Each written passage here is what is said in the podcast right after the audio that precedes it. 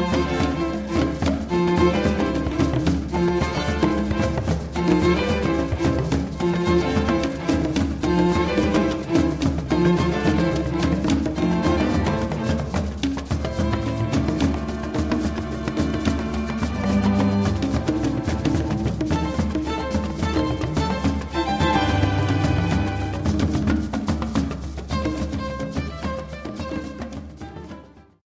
Hello and welcome to Behind the News. My name is Doug Henwood.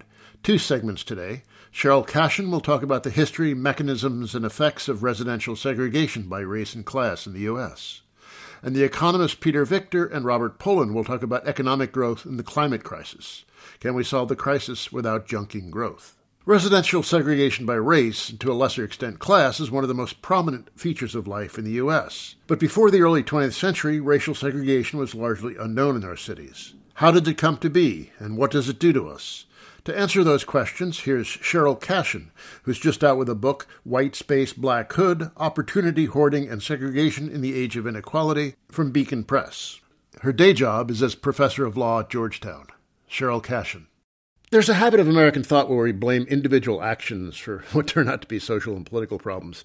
Issues around residential segregation have deep, deep roots in public policy and also the actions of institutional actors like uh, banks, right? Let's go back into that history. How did really serious residential segregation get going in the United States? It began primarily as a reaction to the Black Great Migrants, beginning in the teens as waves of Black Americans left the South to flee Jim Crow segregation, going north, Midwest, and West cities I give the example of Cleveland that actually hadn't had residential segregation and Black people could live where they wanted, suddenly feared an invasion. And they started through series of action exclusionary racial zoning supreme court strikes it down restrictive covenants straight up violence but to your point it's the federal government that really begins to institutionalize segregation when it decided to insure 30 year mortgages, convince lenders to create this new product to bring home ownership to the masses. And the federal government says we'll insure mortgages, but only in white areas. So you lenders must redline. This was uh, 1930s. Right, in the 1930s. So it's, it's official policy every major Black neighborhood where great migrants landed, they marked them with a D, the lowest rating, marked them expressly as hazardous, and immediately those neighborhoods are cut out of, or the residents of them cut out of you know, the signature wealth building subsidy of the federal government. And then there are others that Black people are cut out of, VA back loans as well.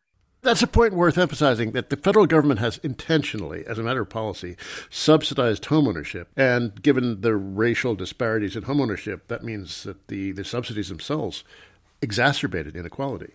Right. Actually, the, the subsidies exacerbated, but also constructed inequality, right? Every Black neighborhood, with rare exception, is marked as hazardous.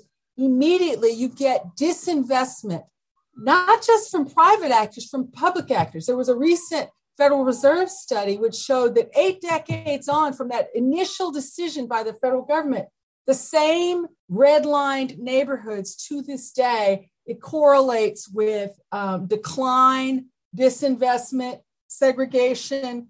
So the federal government is is the big, uh, I would say, what's the word? Yeah, you could say bad guy, really, if you'd like. No, I've, uh, but you know, I've the malefactor, the evildoer. Yes. So the federal government teaches redlining, and actually, for for decades, plays to the desires of white people and shapes them.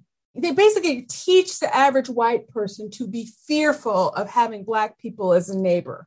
The myth is that your property values will go down, but they encourage that perception right? And by disinvesting in Black neighborhoods, ordinary people begin to associate the decline and conditions in those neighborhoods with Blackness itself. Right. So this is vicious cycle. And then the government piles on with a series of policies that really apply cumulative trauma to Black neighborhoods from urban renewal to highways that are intentionally laid to mow through Black neighborhoods and create a physical wall between the Black and the white side of town to public housing policies where the Black people who were removed because of urban renewal, James Baldwin called it Negro removal. Where did those people end up? Many of them ended up in public housing intentionally assigned on a racially separate and equal basis. You know, projects for Black people here, projects for white people there, right? Overnight,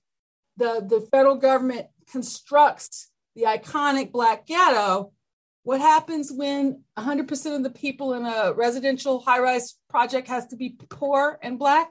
Boom, overnight you create intensely concentrated Black poverty.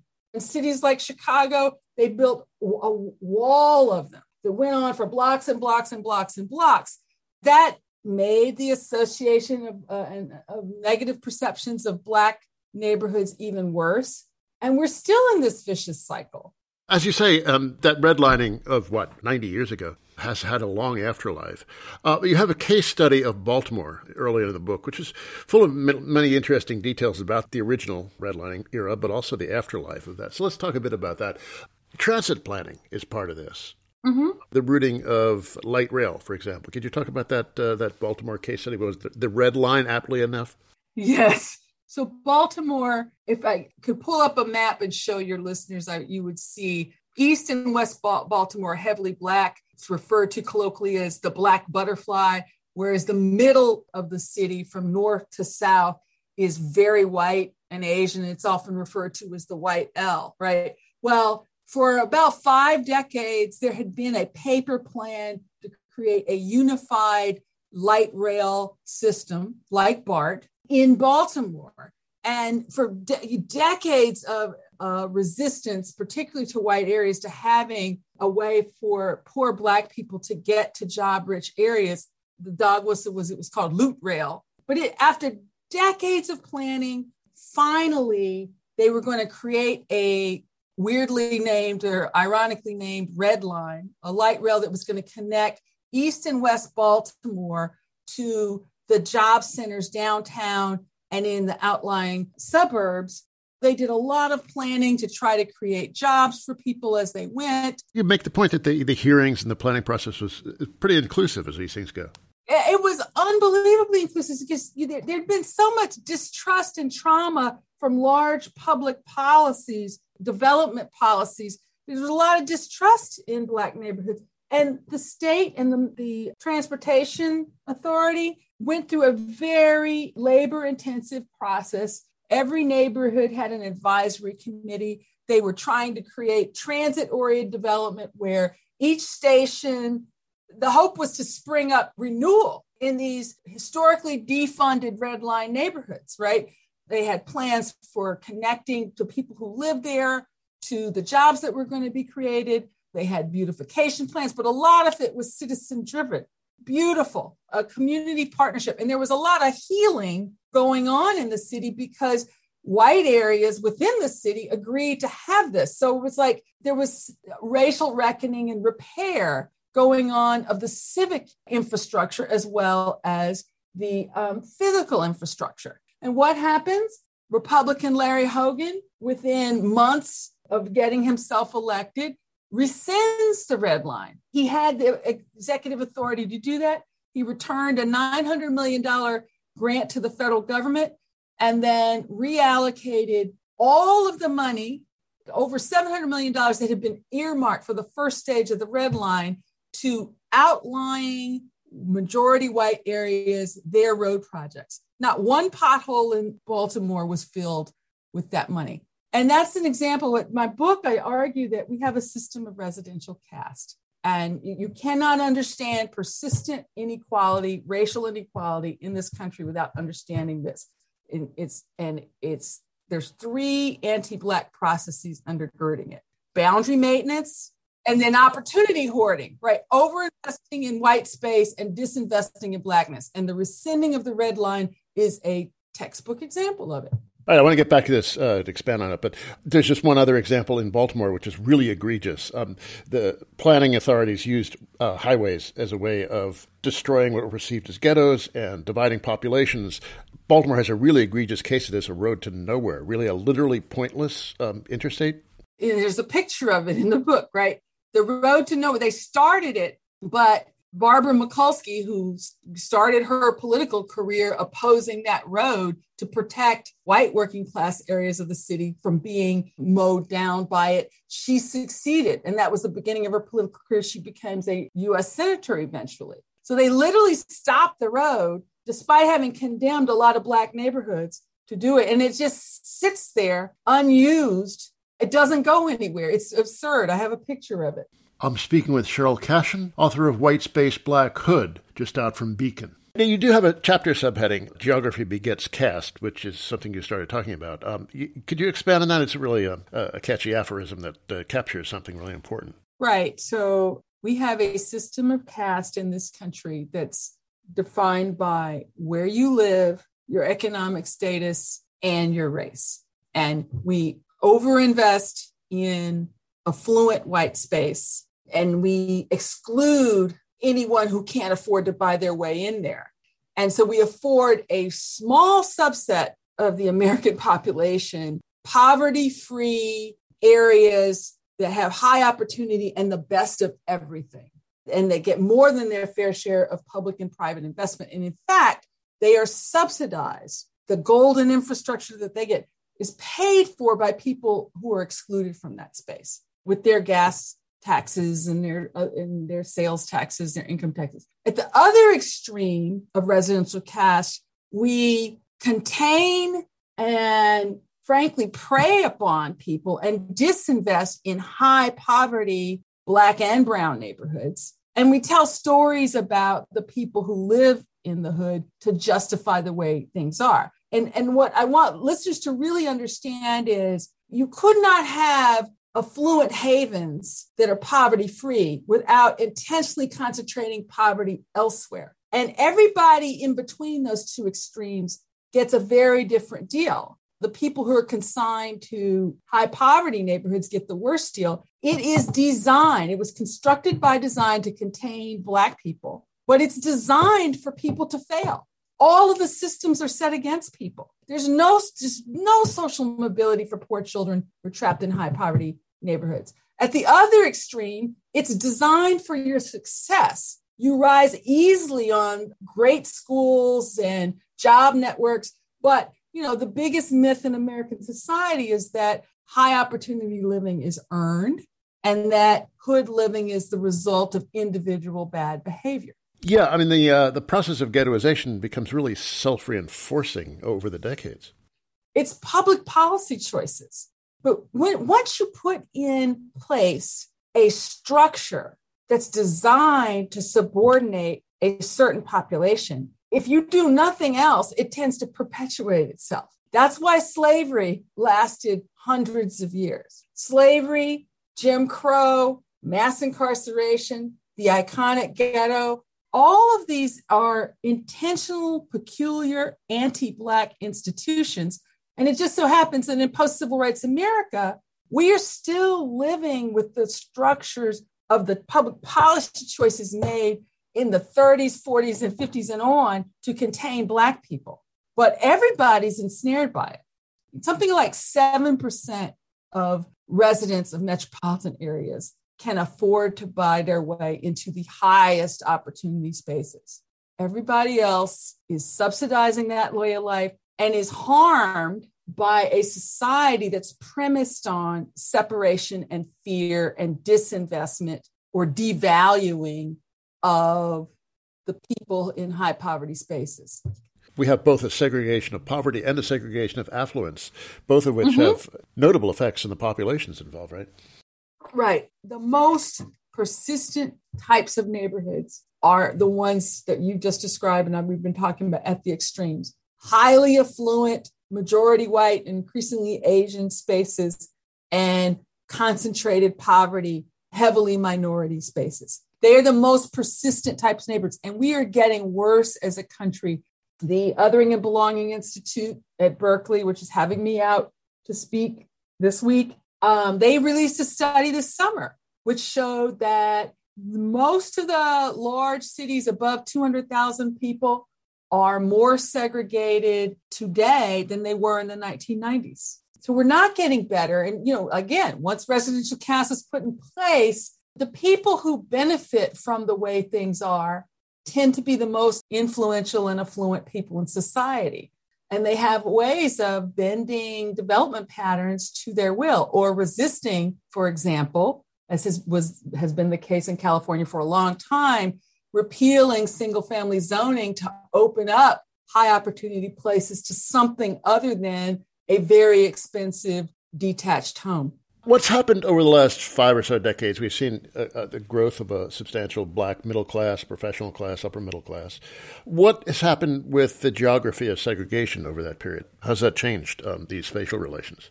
So, what's interesting is economic segregation is growing fastest among Blacks and Latinx people. Black and Latinx one percenters are moving to high opportunity. In pre civil rights America, you had a system of caste that was based solely on race, particularly in the Jim Crow South. But because of the civil rights revolution, things have opened up. You know, majority of black people are not poor anymore. And you know, you do have examples, some stratospheric examples of black success.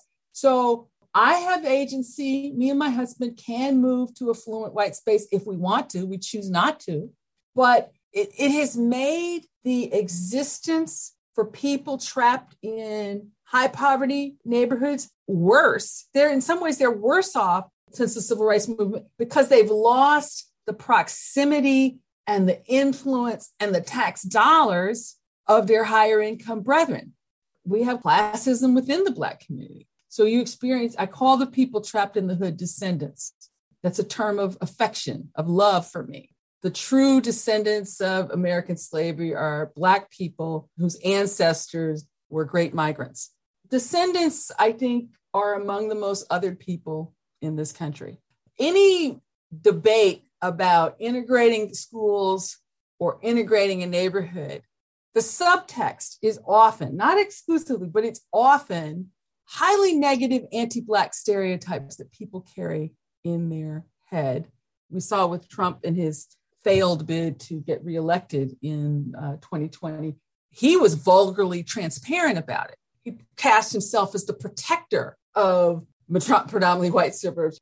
Thank me. You could thank me for rescinding Obama's affirmatively furthering fair housing rule. I've protected your your your home values and your your your way of life. That was one of the things about Trump, though. He said out loud the things that everyone else thinks quietly. Right. I will at least credit him with that. That he was nothing if not transparent. He did not hide the ball in terms of how he would bring people to him.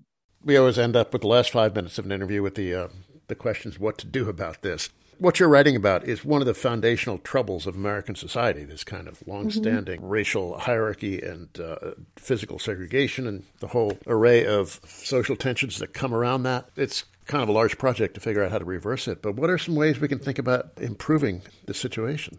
once you understand residential caste and the processes that animate it, the way forward is obvious. So you just reverse those processes. So I call for abolition and repair, meaning we should have greenlining of historically defunded neighborhoods rather than redlining. We should have inclusion rather than boundary maintenance and exclusion, inclusionary zoning rather than exclusionary zoning that privileges only a certain type of house, only a certain type of population. And then the stereotype driven, anti Black stereotype surveillance that we haven't had a chance to talk about, but it's familiar to people. We need to humanize people in concentrated poverty and give them care and investment, treat them as if they're worthy of inclusion and citizenship. And I give examples of cities, including a couple in California, where once you free yourself of that lens, then you're free to focus on evidence based strategies that heal rather than divide. So things like universal basic income, the peacemaker fellowships that Richmond, California innovated gun violence reduced by 55% with a relatively modest investment by treating the people who were most likely to pull a trigger as three dimensional human beings capable of transformation. they succeeded. On the transit front, there's cities like Lawrence, Massachusetts, that makes bus routes from the poorest neighborhoods free. So I give some concrete examples of what a society that's premised on, it sounds Pollyannish, but agape love of all citizens, your policy choices would be very different than the kind of predatory, segregative policies that undergird residential caste. Last summer, it seemed like we were on the verge of moving away from a punitive, police driven model towards something more humane and reparative. But uh, I don't know. This year, it seems like we've forgotten about that. You know, this country breaks your heart. But, you know, I come from a civil rights family in Alabama. And one thing that's clear to me is, is as a student of this long arced move toward racial justice, we have periods of progress and we have periods of backlash we're kind of whipsawed, right? But there's no alternative to continuing to fight for the country we deserve and want. So there was backlash to the Black Lives Matter movement, but I still believe that the people who still hold up signs, I still see signs all over my city that say Black Lives Matter. I still believe we're capable of having a functional multiracial politics that pursues saner policies that uh, bring people along, particularly people who've been othered for a long time. And I, progressive cities are the leading innovators, equality innovators in this country. So, you know, while we're still fighting these grand battles of, you know, who's going to be president, who's going to control the House, will we have a filibuster, will we have voter suppression? While we're continuing to fight all that, it's still possible in places where you have multiracial power to pass saner policies that make life better right now. All right, great. Thank you. Uh, thank you for a little hope, bit of hope there.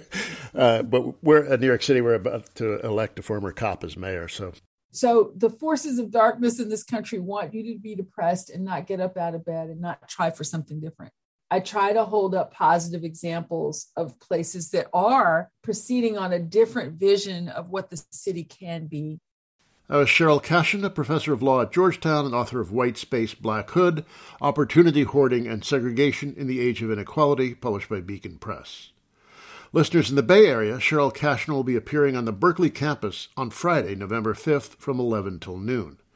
For more information and to register, see her website, CherylCashin.com. That's S H E R Y L L C A S H I N dot and uh, click the Events tab. You're listening to Behind the News on Jacobin Radio. My name is Doug Henwood, back after a musical break.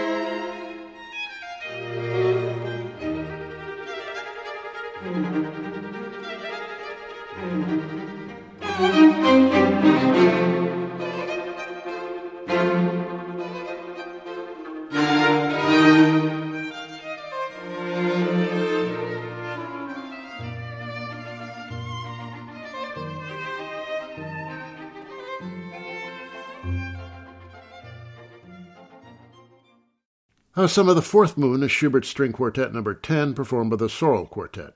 Next, degrowth, not the most elegant of words, as an approach to the climate crisis. Peter Victor, a professor emeritus of economics at York University in Toronto, who's been working on environmental economics for 50 years, believes that we must transition to a world of little or no economic growth if we are to avoid climate catastrophe. Robert Pollin, a relative newcomer to the field with only about a decade of climate work to his name, doesn't agree. Bob, who's making his 10th appearance on this show, is a professor of economics at the University of Massachusetts and co director of its Political Economy Research Institute. Here they are to hash it out. Before we start, we just all agree that the climate crisis is very, very serious threat to human life and civilization, uh, and something needs to be done radically and quickly. I think we probably all agree on that, correct? So um, I think we can agree on that one. All right, let's just get that out of the way. Peter, I think uh, we'll start with you. What precisely does degrowth mean? Most of the general public probably wouldn't know the term. So could you define it and uh, give us some background on it? Degrowth is a rather poor translation from the French uh, into English. Uh, the French word décroissance apparently has a much richer meaning than simply degrowth, which is rather an ugly term in the English language. But essentially, the proponents of degrowth believe that the physical scale of our economies has got beyond the capacity of the global biosphere to support us. By physical scale, I mean the amounts of materials and energy that we draw in from the biosphere each year to run our economies and the waste that naturally get generated uh, by that because we don't destroy energy. We don't destroy materials when we use them in our economy. We process them gain some benefit from them but then we discard most of them back to the environment and rather quickly. So degrowth is about reducing the physical scale of the economy in relation to the planet on which we all live. Now that will entail uh, a number of significant changes, including turning our attention away from a monetary measure of growth, which is GDP, um, which is related to materials and energy, but not in necessarily a one to one relationship. And that has caused a lot of confusion and I think unnecessary debate. To my mind, degrowth tells us to focus very much on the material and energy requirements of our economy and, and reduce those in absolute terms. The impact of GDP growth on climate depends upon a couple of things. One, the rate of GDP growth itself, but also the greenhouse gas intensity per dollar of GDP. Could you have the greenhouse gas intensity uh, tend towards zero, making growth of much less relevance? Uh, can I make two points on that? One is we're not just facing a climate change problem. We have a problem that's much broader than that. We call it overshoot fisheries data, forestry data, mining data, whatever, whichever way you turn, agricultural data, and you can see uh, problems because of the scale of the human economy. Let's, but let's stick with climate change. Yes, we've actually seen some success in reducing greenhouse gas emissions per dollar of GDP, and even a few countries are showing a decline in their absolute level of greenhouse gas emissions as their GDP has risen. Now, part of that is due to the fact that they're only counting what they themselves produce in their own territory, not what's produced on their behalf in other countries when they import products from them. But this is still only half the story. To deal with climate change, it's not the annual flow of greenhouse gas reduction that matters so much. So, all this emphasis on net zero, while it is important, misses the main point. We are looking at a declining carbon budget. Just to say, well, we'll get to net zero in 2050 tells you nothing about how much of that budget you will use up in the process of getting there. We have to reduce this greenhouse gas per dollar of uh, GDP very, very fast in order to stay within the budget. And we're not doing that. Bob, any response to that? Well, first of all, I don't consider Peter Victor, of course, any uh, serious degrowth proponents as the enemy. And so we're having these debates uh, among people that broadly agree on most things and have some disagreements. And I think it's important to keep that in mind. And I've appreciated over the years, occasionally Peter and I have been in touch, and it has been in that spirit. Of course, I, I agree that the issues around climate crisis are not the only ecological issues that we face. I agree that GDP certainly is not a nearly adequate measure of well being or the ways in which we address ecological issues. I don't think those things are in di- dispute at all. However, here's where I think we might have some disagreements. I mean, the climate crisis is not the only ecological crisis, but is at the moment and for the next several decades is the most severe and requires the most immediate and urgent attention. So, yes, let's focus on that. I don't agree that the idea of measuring the con- reduction in the flows of emissions tells us nothing, as Peter just said. It tells us a lot. It doesn't tell us everything because, as Peter correctly said, we do also have a stock of carbon in the atmosphere that has to be reduced. But getting from where we are now, which is about globally about 34 billion tons of emissions per year, down to roughly half that in eight years, which is what the Intergovernmental Panel on Climate Change has set as a goal, and getting to zero by 2050 in 28 years, those are immense challenges, hugely critical, and it's important to focus on them, though not on those alone. Is it possible to hit those targets and then also reduce the existing stock of CO2? Yes, I think it is. It's not easy. The way through which we do it is, as Peter referred to, is essentially absolute decoupling of economic activity from the generation of carbon emissions. The single most important thing we need to do, not the only thing, but the single most important thing we need to do is stop burning oil, coal, and natural gas to produce energy. They're responsible, depending on how you measure it, 75 to 80% of all increment of CO2 into the atmosphere. So, again, it's not the whole story, but if we can't do that one thing, we have no chance whatsoever of achieving climate stabilization. Peter, I, I, looked at a paper you wrote uh, for Nature, say, Environmental Economics 2011, and you said the ideal GDP target was $3,815 per capita, or for a compromise solution, 15260. Now, the first is around the GDP of per capita of Tajikistan and Nepal, and the second is Gabon and Botswana, and well under Mexico. Um, do you still think something on that order is what is required? I need to give some background before I can give you a clear answer. I was asked to, to speak at the second International Degrowth Conference. And they asked me because I'd been do, doing quite a lot of simulation work on how the Canadian economy could manage without growth. They said, well, what about reducing GDP? So they, set me the task, and I, I said, oh, I'll take that on. Now, the way I went about it was to say, look, as measured by the ecological footprint globally, the world is in overshoot. We use more of the regenerative capacity of the biosphere than the biocapacity that's available. And so I said, well, what would be a fair share of that available biocapacity for Canada? And you know, looked at our population, divided that into the global population, came up with a number. It was a very small number. I, in fact, increased it uh, I think by fourfold, and said, well, now what would happen in our economy if we tried to get down to that level? And then I worked it out with the, with my simulation model and was able to show that even at that, with those very demanding objectives, Canadians would be living at a material standard of living roughly where we were in 1976, just not long after I came to this country, and it didn't strike me as impoverished at the time. But let me correct you. I never said that that level was ideal. It was a scenario to be compared with other scenarios. The one I favored then and still tend to favor now is a slowing down of the rate of growth until we stabilize growth in GDP at the same time as reduce material use and energy use per unit of GDP. So we're getting the absolute decline in those measures that we need. Now, just to finish this answer, there's a real problem, it seems to me,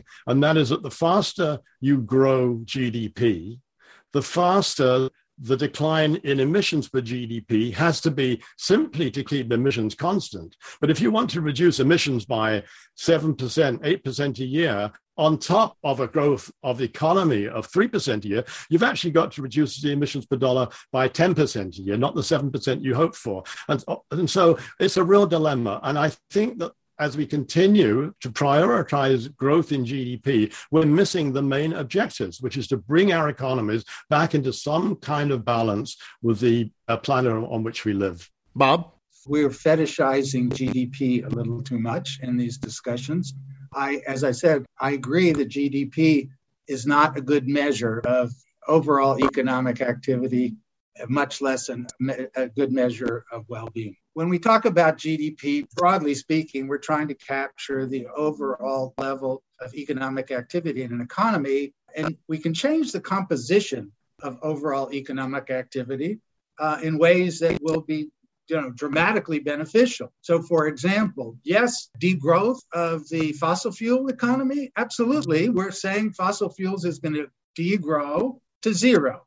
To the contrary, when we talk about expanding the clean energy economy, I want to see it grow quite dramatically. That's the way through which we can sustain economic activity and still have sufficient energy inputs to maintain decent living standards and even rising living standards and even rising living standards in traditional material sense. So for example right now roughly 70% of the world's population lives at less than $10 a day. Roughly 50% of the global rural population has no access to electricity. It would be a huge improvement in their living standard to be able to turn on lights at night And we can get there through building out a clean energy infrastructure in, for example, sub Saharan Africa. That would be registered as an increase in GDP. The growth of the clean energy economy will also generate millions of jobs. I've been doing a lot of work on this now for over a decade. So, those things I want to see grow. And correspondingly, yeah, I'd like to see public ed- access to public education grow. That would be an increase in GDP, conventionally measured. I doubt that Peter is going to disagree with me on this. I would like to see more spending on overall environmental protection. I would like to see spending on reforestation. Those would be actually measured increases in GDP, but that's not really the point. The point is what are the activities that we want to see grow and what are the ones that we want to see contract? And fundamentally, I doubt we disagree on these things. The critical thing with respect to climate change we're not going to get anywhere unless we shut down the fossil fuel industry. And so we need to really focus on that. You see what's going on right now with the fossil fuel private sector and publicly owned companies are sabotaging the world by withholding supply and jacking up prices. And now we have the irony of President Biden talking at the climate conference about the US plans to cut emissions. At the same time, he's begging the oil companies to increase production. Those are the things on which I would I would hope we can all agree on, focus on, organize around, and defeat the fossil fuel companies. That was the voice of the economist Robert Pollin. I'm speaking with him and fellow economist Peter Victor. Bob, could we continue to live the way we do in North America and Western Europe and Japan? We sprawl all over the place, we fly a lot, we drive a lot. Are the physical configurations of life uh, that we're familiar with sustainable, even if we clean up the, our Energy Act in the way you're talking about? Can we continue to have out of season strawberries uh, in January? Or we really need to you know, um, dispense with these things uh, as luxuries? Well, first of all, when we say we, as you, of course, know, Doug, the we, those of us living in rich countries, don't. Well, I said North America, Western Europe, Japan, you know. And the people in North America, Western Europe, and Japan don't all live at the same living standard. So if you want to say high income people in those countries, yes, I think we do obviously need to change the way we live. Uh, I don't think that's true for the majority of the people in the country. That said, we definitely do need to change major features of the physical infrastructure. We need to get rid of the concentration of transportation via private vehicles uh, and greatly increase public transportation, changing the configuration of the urban living so that we change land use features of land use so that people live more concentrated and we don't have to commute so much. Those things, yes, those are all part of the overall transition to enable us to dramatically reduce energy consumption at the same time the other things in the consumer basket in a high income country, those things, the services, education, healthcare, those things should at least stay the same and rise and should be expanded. Access to education, access to healthcare should be expanded. Peter, any response to that? Oh, I got lots of responses. Okay, uh, that's what you're here all, for. First of all, I agree with Bob. I'm, i appreciate the way he's tried to identify agreements. So let me identify at least the, the, agreement that we have to get off fossil fuels as rapidly as possible. Now, the question is is it feasible to replace the energy we get from fossil fuels with what Bob referred to as clean energy? I think by that he means at least uh, solar and wind. Here's the difficulty I have with that solar and wind get their energy free from the sun. That part is renewable but they are much more material intensive than fossil fuel energy. So, what this means is as we transition from fossil fuels to technologies of that sort, the increased requirement for materials for mining becomes absolutely enormous. And people have done the calculations and are sounding the, the alarm now. There's just, A, not enough of some of the important materials to go around. And, and secondly, uh, getting at them will cause incredible damage. And then you've got the transportation of the equipment around the world, which right now can only be done by fossil fuel uh, tankers and so on, and uh, uh freighters, and so it goes on. And so the idea that we can transition fast away from fossil fuels, which, by the way, we've relied upon for two centuries now. And we can do that in something like a, a decade. I mean, that's a dream. It, it just won't happen. You know, when you said in your introduction, Doug, that we have to move fast, that was true when I started out 50 years ago. We had to move fast then. And then it was feasible. It might have been feasible for 40 or 30 years, but now with maybe a decade, 15 years, fast has become astronomically fast. And I just don't think it's feasible to do that in a way that doesn't cause as much, if not more, environmental damage as we make this rapid shift to, the non renewable supplies of materials required for so called renewable energy. So that is, a, that is a key difference between Bob and myself, and that is the pace at which this change can be made. Now, I do think it can and should be and, and will be made. The world will get off fossil fuels, but it'll be a lot slower than, than we're all hoping for. And doing that, a number of things are likely to happen. One is we'll, we, will be diverting investment expenditure into things that, in fact, don't aid the growth of GDP. For example, if you build a seawall around Manhattan to protect it from the flooding from rising sea levels and so on, uh, well, that it performs a useful function, but it doesn't add to the productivity of the American economy. Those resources would normally have gone in, into factories or into highways, something of that sort. And so, what I have done quite a fair bit of work on is to show that, or to explore this question. And to, but it, what it, what you find is that the more funds you put into adjusting and adapting to climate change. And the more funds you put into actually more costly technology, that don't all out outcompete the existing fossil fuels, certainly not those that are in use, uh, the more you you have to subtract from other places. That will mean lower consumption levels. That gets back to your question about strawberries as a as a particular example and or it means lower investment in the things that normally are needed to make the economy grow so we have to accept i believe that to make the kind of transition that we agree on and to make it as fast and as smoothly and as good for people as possible and for the environment we are going to have to live with lower and in all likelihood negative growth in GDP for some period of time. This is why, I, if I can add one more bit to this, in North America, degrowth isn't a term that's widely used we've made much more use of the idea of a steady state economy, attributed mostly to Herman Daly, a US economist. And the idea of a steady state economy, defined in physical terms, says that there's some a level of materials and energy that we can take from the environment on an annual basis. This, if we're careful not to, tr- to keep demolishing our habitat for other species and protect that, that we can have a sufficiently well supported life for all the people who live on the planet. But it won't look a lot like what we've become accustomed to in North America. Bob, are, are you dreaming of a painless transition uh, that is actually going to be much more painful than, than you're making it out to be? I don't think so. Let me just address uh, these points that uh, that Peter just made.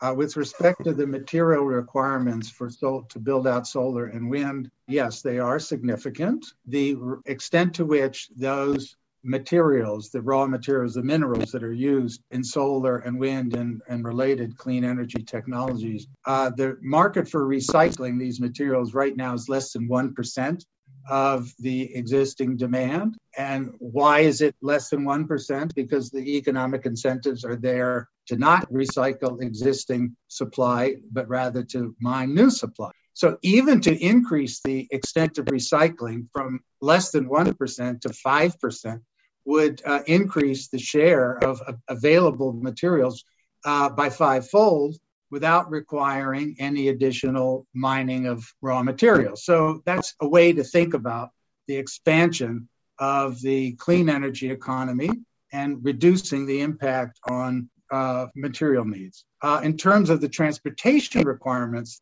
well, I mean, yes, right now, operating ships and operating uh, aviation is through fossil fuels, but by the same token, those are the things that also can transition over time into renewable energy source. Peter said well, there's no way we can get this done quickly enough. Maybe he's right, but I don't see him presenting an alternative. Look at what happened last year in 2020. We had a global economic crisis. Human suffering was severe all over the world as a result of the crisis. Global GDP fell by 3.2%. Emissions did fall. Emissions fell by 6%. There's no way a contraction of GDP in anything like the time frame we're talking about is going to achieve significant reduction in emissions.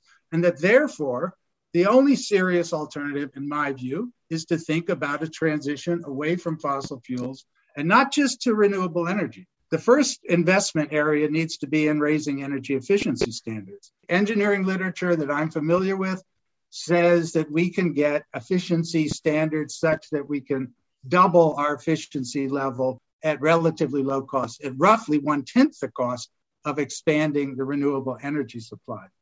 In terms of the costs here, as it is, renewable energy, solar energy, wind energy are now fully competitive in terms of delivering a kilowatt of electricity. So, this is a way through which we can expand access to energy. Can we meet the target of getting to 50% reduction in eight years? It's very, very challenging. But there's no alternative if we're going to get even close if we're thinking about it in terms of a contraction of GDP. Even if we were to think about a contraction of GDP along the lines of the of the COVID recession, we're getting nowhere. It's minuscule.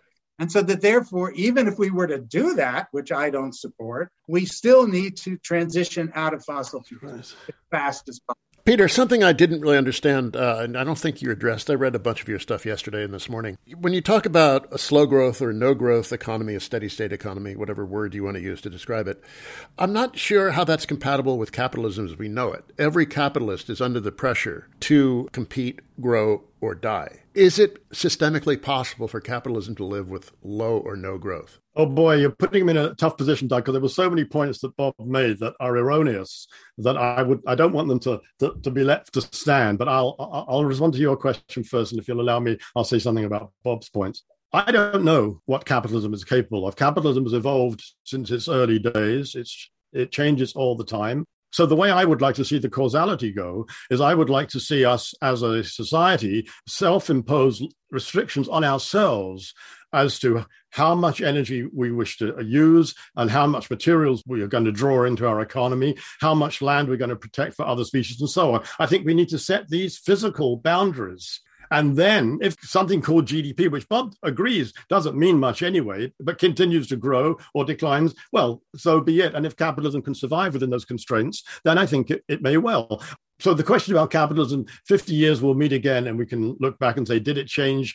Did the system change sufficiently that it requires another name and so on? I want to just address a few of of um, of bob's points. No one I know in the degrowth movement, including myself, says the deliberate suppression of GDP is a is a viable or useful policy measure achieving whatever goal we're talking. It's, it's all a question of the fact, and in terms of my own work, that this is a society we live in that that prioritizes growth in GDP. And I think you still do that because you'll keep coming back to it as if it's somehow significant. But I'll put that personal criticism aside and just say our society fetishizes increases in GDP. And so when you propose policies that will protect the environment, do the environmental things that we want, people ask, government asks, and I've worked in government, what will that do for GDP growth? And unless you can show that at least it's not going to slow it down, you're in big trouble. Hence, we have all of this interest in green growth, where there are promises being made that we can grow the economy in GDP terms and reduce impact on the environment. But when you understand the economy in physical terms as well, not instead, but as well, the picture looks very different listening to you and reading you, I, I, get the impression sometimes that you think that uh, the obsession with growth is really a state of mind and not a systemic imperative. But I, I, I think you're underestimating the systemic imperative angle here. No, you may well be right that uh, it is a systemic imperative, and that is why there's such a pushback against any idea which would somehow slow the rate of growth. But of course, historically, since about 1960, uh, the rate of growth in the US, other countries has been declining, other uh, Western countries. Uh, we've got the book on the decline and fall of the American growth by, uh, what's his name, um, Robert Gordon, 700 page tome on that, where he forecasts a, a, a, virtual elimination of economic growth in the US, not for environmental reasons particularly, but before combination of, of demographic reasons, uh, his expectations of new technology, and so on. Um, but there's a huge pushback. You're quite right from the interests that will suffer from a slowdown in GDP. Hence, its priority in government. But it's not going to solve our problems as citizens for finding a way to live in some sort of balance with the planet. All right, we're just running out of time. So, Bob, you want the you get the last word here. Okay, thank you. the broader issue is I actually will disagree with both of you. I don't think the capitalism operates on a growth imperative. It operates on a profit imperative. If capitalism operated on a growth imperative, we would have overturned neoliberal capitalism a long time ago. Un- under neoliberalism, that really kind of comes to the fore around 1980 with Margaret Thatcher and Ronald Reagan. What we've seen is, as Peter noted, a slowdown in the growth of GDP, but massive increases in inequality. The rich, the super rich, Wall Street have benefited massively through tenfold increases in income on their part while wages have stagnated. And that is a model that is continuing to the present. It has been sustained under Democrats and Republicans in the United States, under President Clinton, under President Obama, and so forth. So I don't think that they, you know, we may be talking a lot about GDP. People that work in government may talk a lot about GDP, but the engine of capitalism, the driver is profits. And the thing that we have to stop right now is the huge profit imperative driving the fossil fuel companies. I was just asked this morning to sign a petition, and I won't mention exact names, but it is a major museum that wants to uh, mount a whole new project on climate change. Okay, it's a major, well known global museum. The museum's new project on climate change is being funded by a major oil company. And so the petition was about stopping the funds going to this museum from this oil company. That's really what we have to fight for. We have to fight against what the fossil fuel companies are doing right now, overturn them, stop them. Again, to repeat myself, sorry, if we don't, if we can't figure out how to stop burning fossil fuels, there's not really that much else to talk about with respect to climate stabilization. That was the voice of Robert Pollin, a professor of economics at UMass. I've been speaking with him and Peter Victor, a professor emeritus of economics at York University in Toronto. Yes, profit is the driving force of the system, but so far no form of capitalism has appeared where the growth of firms under pressure from competition was not part of the imperative of maximizing profits, both to increase the mass of profit but also to crush your competitors. That's why I'm mystified by how capitalism could live with degrowth. Now, a planned socialist economy, that would be a different ball of wax.